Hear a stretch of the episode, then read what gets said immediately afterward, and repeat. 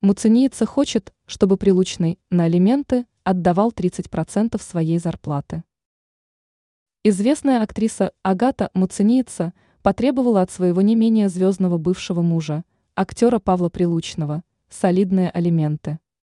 Женщина подала иск, в котором заявила, что последний должен перечислять на алименты сыну и дочери порядка 30% своей зарплаты.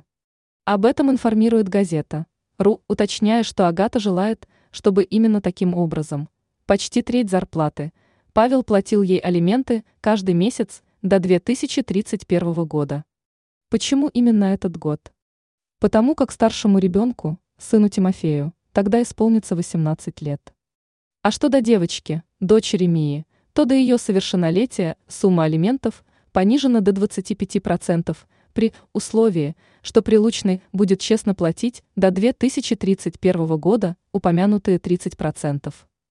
Кстати, по словам продюсера Алины Красной, нынче актер зарабатывает порядка 500 000 рублей за один съемочный день.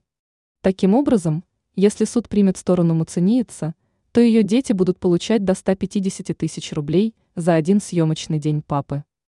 В настоящее время артист выплачивает алименты на сына и дочь в размере 200 000 рублей.